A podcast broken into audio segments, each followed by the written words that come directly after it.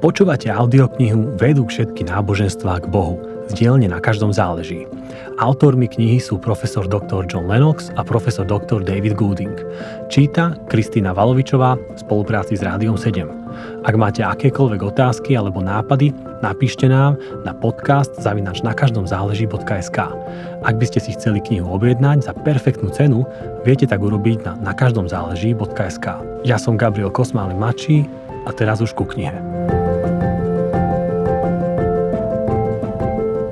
Vedú všetky náboženstvá k Bohu, píšu profesor dr. John Lennox a profesor dr. David Goulding.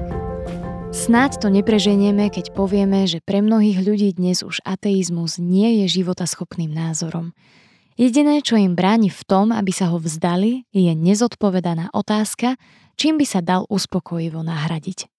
Nie každému je zrejma skutočnosť, že jedinou alternatívou ateizmu je kresťanstvo – ak chceme ateizmus nahradiť niečím iným, nepochybne nám zostáva len viera v nejakého boha. Ale prečo by to mal byť práve kresťanský boh? Prečo nie jeden alebo všetci prepočetní bohovia hinduizmu alebo Allah, jediný boh islamu? Alebo taký buddhizmus Theravada. Nemohol by ten byť príťažlivou alternatívou ateizmu? Na rozdiel od buddhizmu Mahajana, ktorý verí v 10 001 božstiev, buddhizmus Theravada nie je v pravom zmysle slova vôbec náboženstvom, ale filozofiou, ktorá neverí vôbec v žiadneho boha. Napriek tomu ponúka svojim stúpencom doktrínu a súbor zásad zameraných na vyslobodenie z tyranie vlastných túžob, život bez driny, stresu či strachu, ako aj vzťahy so svojimi blížnymi plné pohody. Mohlo by sa teda zdať, že účelom všetkých náboženstiev je vzbudzovať priateľné správanie. Vary záleží na tom, povieme si, ktorý konkrétny systém si zvolíme, pokiaľ dodržujeme prikázania nami zvoleného náboženstva dôsledne a úprimne? Ak je cieľ rovnaký, záleží ešte na tom, z akého smeru a akou cestičkou sa dostaneme na vrchol? Tu však potrebujeme vedieť, že nie všetky náboženstva by sa zhodli na tom, že sú jednoducho len inou možnosťou, ako sa dostať k tomu istému cieľu – Buddha tvrdil, že existuje len jediný spôsob na očistenie ľudstva a že pravda je jedna a neexistuje žiadna iná. Monoteistický judaizmus nikdy nebude súhlasiť s hinduizmom v tom, že existujú milióny bohov. Islám a monoteistický judaizmus sa zase nezhodnú s kresťanstvom, podľa ktorého neexistuje nik iný daný ľuďom okrem Ježiša Krista, prostredníctvom ktorého budeme zachránení. Nebola by teda pre bývalého ateistu najlepšou cestou eklektická filozofia New Age Movement, ktorá si vyberá zo všetkých náboženstiev to dobré a kombinuje prvky animizmu, uctievania prírody, panteizmu a kresťanskej morálky do jedného pragmatického celku. Nech by sa toto všetko zdalo akokoľvek presvedčivé, musíme sa mať na pozore, pretože mnohé príťažlivé názory sú len ilúziou, nepodloženou faktami. Vezmime si napríklad tvrdenie, že nezáleží na tom, ktorý systém si človek zvolí, za predpokladu, že to myslí úprimne. V žiadnej inej oblasti života by nikomu zodpovednému nestačila úprimnosť ako záruka, či už pravdy alebo bezpečnosti. Napríklad všetky formy praktickej medicíny majú definovaný rovnaký cieľ – liečenie choroby. Nie všetky lieky sú však rovnako účinné alebo rovnako bezpečné. Niektoré majú škodlivé vedľajšie účinky, niektoré sú jedmi. Konali by sme nerozumne, keby sme prehltli obsah fľaše jednoducho preto, že na nálepke má napísané slovo liek. Ďalej, aj keby to bola pravda, čo však nie je, že hlavným cieľom všetkých náboženstiev je primeť ľudí, aby sa k sebe navzájom správali dobre, bolo by riskantné predpokladať, bez ďalšieho skúmania, že dobré správanie jedných k druhým je dostatočným cieľom, ktorý si treba vytýčiť. V minulých storočiach, a nielen vtedy sa po moriach plavilo veľa pirátskych lodí.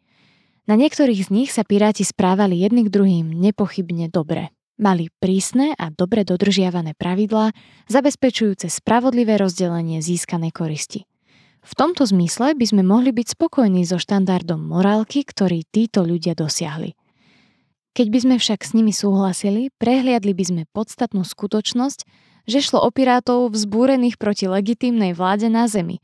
Ak by ich táto vláda dostihla, ich morálnosť by ich nezachránila pred popravou. Ak by sme sa teda domnievali, že hlavný cieľ ktoréhokoľvek náboženstva je iba primeť nás, aby sme sa správali k sebe navzájom dobre, mohli by sme prehliadnúť otázku, či existuje najvyššia bytosť, nejaký náš stvoriteľ, na ktorom sme istým spôsobom závislí a ktorý by nás mohol brať na zodpovednosť za našu nelojálnosť a nevšímavosť voči nemu. Ak takýto stvoriteľ existuje a my sme ho ignorovali a porušovali jeho zákony, neposlúži nám ako ospravedlnenie, ak by nás bral na zodpovednosť, obhajovať sa tým, že sme sa dobre správali k svojim blížnym. A tu je neprekonateľná priepasť medzi povedzme buddhizmom Theravada na jednej strane a kresťanstvom na strane druhej. Pre buddhistov Theravada je človek vo svojej vecnej podstate najvyššou duchovnou bytosťou vo vesmíre. Na druhej strane, podľa judaizmu a kresťanstva, je síce človek stvorený na obraz Boží, ale človek nie je Bohom. Boh zostáva najvyššou duchovnou realitou a nárokovať si jeho pozíciu pre človeka je vrcholom rebelie proti Bohu. Okrem toho existuje ešte jeden nezlučiteľný rozdiel medzi takými náboženstvami ako napríklad hinduizmom a buddhizmom na jednej strane a kresťanstvom. Tie prvé tvrdia, že materiálny svet je ilúziou a že skutočným cieľom rozumného človeka je uniknúť z materiálneho sveta do nemateriálnej nirvány. Judaizmus a kresťanstvo to rezolutne popierajú. Tvrdia, že stvorenie materiálneho sveta stvoriteľovou rukou bolo dobré, podobne aj naše materiálne telá sú dobré a hoci sú teraz porušené hriechom, jedného dňa vstanú z mŕtvych. Sú tu teda dva nezmieriteľne protirečivé náhľady na svet – bolo by známkou povrchného zmýšľania domnievať sa, že sa z nich dá vybrať to najlepšie a spojiť do jedného celku. A pochopiteľne bude veľmi závažné pre postoj človeka k svetu okolo seba a k sebe samému, ktorý z týchto dvoch názorov príjme. Je určite pravdou, že keď príde na základné morálne zásady, úcta k rodičom, nezabíjanie a tak ďalej, takmer všetky náboženstva učia približne to isté. Skrátka učia nás, že máme byť dobrí. Problém je v tom, že napriek všetkému dobrí nie sme. Prehrešujeme sa proti Bohu. Porušujeme Božie zákony a vystavujeme sa trestu za ne. Prehrešujeme sa voči svojim blížnym a ubližujeme im. Prehrešujeme sa proti sebe samým. A ak sme naozaj Božie tvory, potom hrešiť voči svojmu blížnemu a voči sebe samému je tiež hriechom voči Bohu. Sme stvorení tak, že keď sa previníme proti Bohu alebo svojim blížnym, Trápi nás zlé svedomie, ktoré narušuje pokoj našej mysle a prenasleduje nás. Aby sme mohli dosiahnuť pokoj a čeliť budúcnosti s dôverou, musíme sa dokázať zbaviť svojho zlého svedomia. A tak každé náboženstvo, ktoré je hodné tohto mena, musí sa postaviť tvárou tvár k otázke viny. Ale ako? Je úplne márne snažiť sa zbaviť zlého svedomia tak, keď si povieme, že na našich minulých hriechoch a vinách nezáleží. To by v konečnom dôsledku znamenalo, že nezáleží na ľuďoch, voči ktorým sme sa previnili, že nezáleží na zle, ktoré sme spôsobili a že svedomie je len slabosťou charakteru, ktorá sa dá bez ťažkostí a beztrestne potlačiť. Na takejto teórii, ktorá v konečnom dôsledku vedie k záveru, že na ľudských bytostiach nezáleží, by sa však žiaden raj nikdy nedal vybudovať. Každý človek preto potrebuje riešenie tohto problému, ktoré môže pozdvihnúť náš morálny charakter a zmysel pre spravodlivosť a zároveň nám prinesie odpustenie a oslobodenie od minulých vín. Tu sa významné náboženstva opäť líšia a nemá zmysel túto skutočnosť zakrývať. Niektoré formy buddhizmu popierajú, že existuje niečo také ako odpustenie – Ľudia musia trpieť svoju osudnú karmu, až kým sa nevyčerpá a oni sa nedostanú do vytúženej nirvány. Nikto nemôže očistiť druhého. Existuje len neúprostné fungovanie zákona príčiny a dôsledku. Karma, pomocou ktorej sa hromadia zásluhy a viny a každá nadbytočná vina sa musí odčiniť, možno i nekonečnou sériou reinkarnácií. Niektoré rané formy hinduizmu predpokladali, že odpustenie sa dá dosiahnuť ponúknutím obete. Podobne to robil aj staroveký judaizmus. Mal prepracovaný systém obetí, na základe ktorých mohli ľudia dosiahnuť odpustenie. Ale už vtedy judaizmus upozorňoval, že obetovanie vola a kravy sa sotva dá považovať za primerané riešenie problému ľudskej viny. Čo konec koncov vedia kravy o hriechu? Tie si v noci nelíhajú spať prenasledované zlým svedomím. Morálne hľadiská presahujú ich chápanie. Je to nádhera i bremeno ľudského bytia uvedomovať si morálne požiadavky. Preto bolo obetovanie zvierat pri najlepšom symbolickým spôsobom uznaním toho, že za hriech treba zaplatiť trestom, ak má svedomie získať pokoj cez odpustenie. Dnešný judaizmus stratil aj túto sústavu symbolov a nemajú čím nahradiť.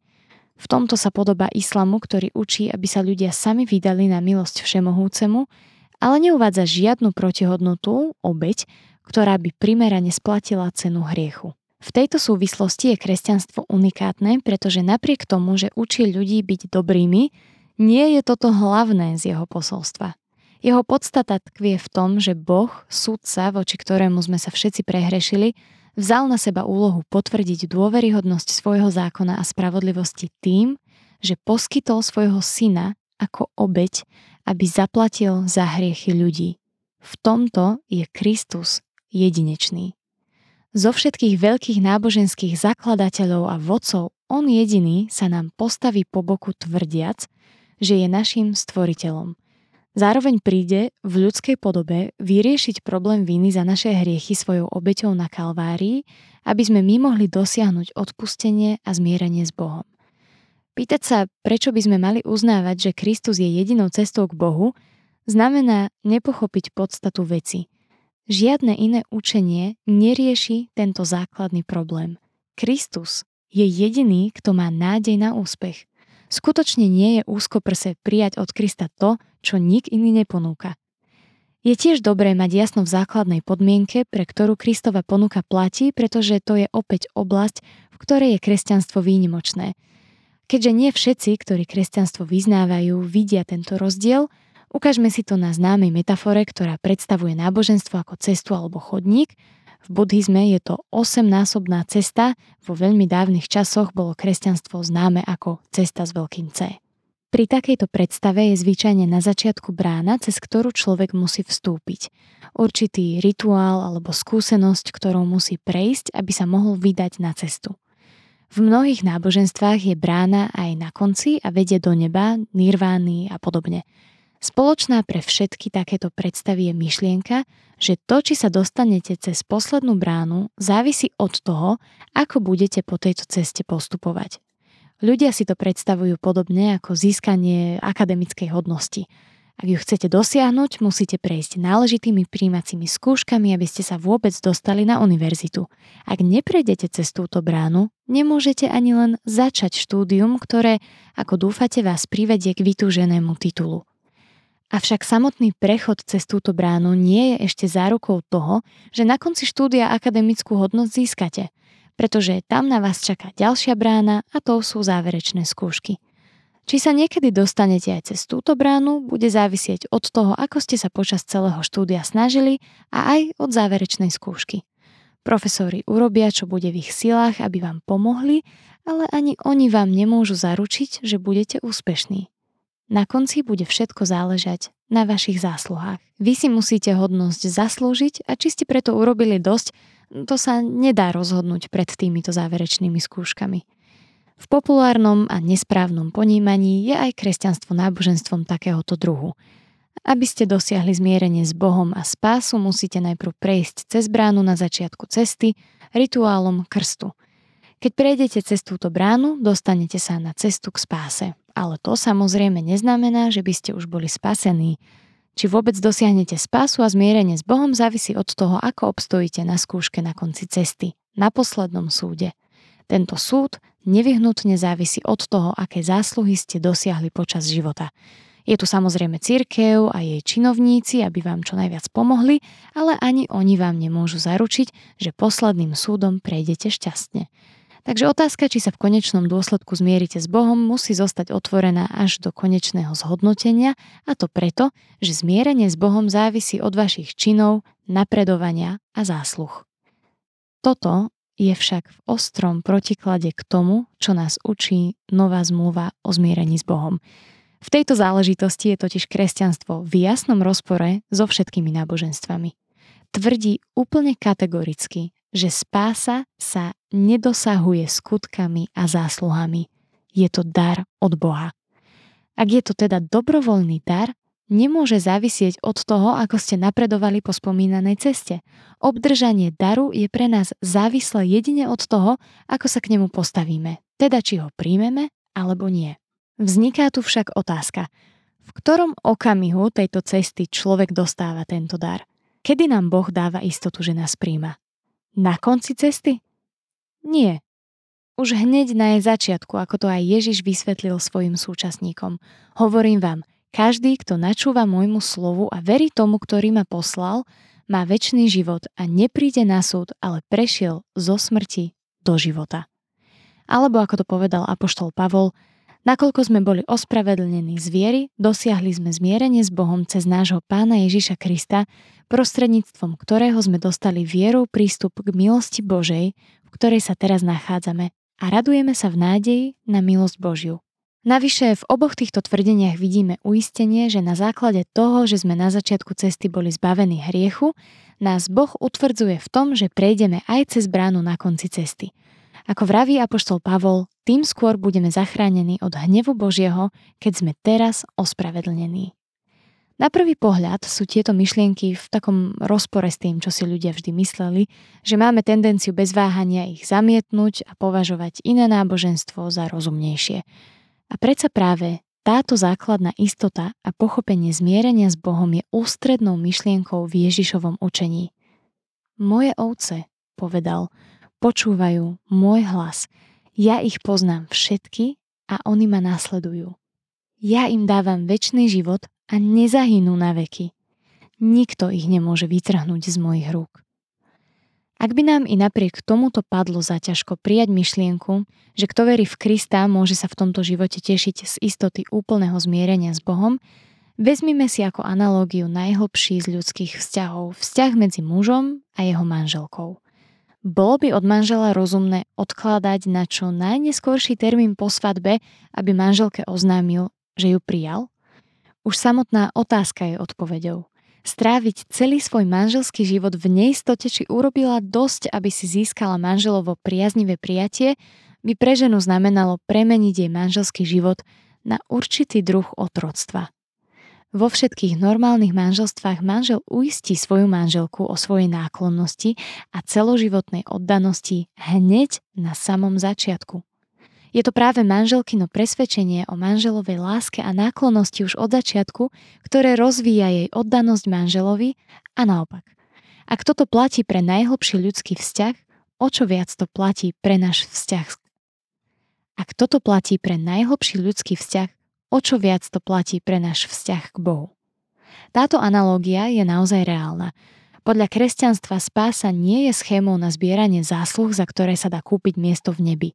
Je to otázka nadviazania vzťahu s našim stvoriteľom. Biblia ju opisuje podobne ako manželovú lásku k žene. Tento vzťah nemá byť ponechaný v neistote do konca života. Samozrejme, ak sa má vôbec vytvoriť, musí sa vytvoriť teraz, v tomto živote a keď už raz vznikne, bude trvať väčšine. Niektorým ľuďom sa tieto skutočnosti môžu zdať príliš dobre na to, než aby mohli byť pravdou. Inému sa môžu zdať dokonca nebezpečné. Ak by sme si v tomto živote mohli byť istí tým, že nás Boh príjme, vravia, neviedlo by nás to k zneužívaniu Jeho milosti tak, že by sme žili ľahko vážne?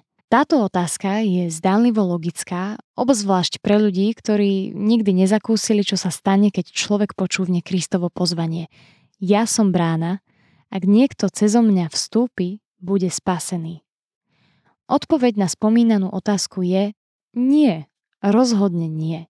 Nie, a to pre charakter brány, cez ktorú musíme vstúpiť, aby sme sa vydali na cestu kresťanstva.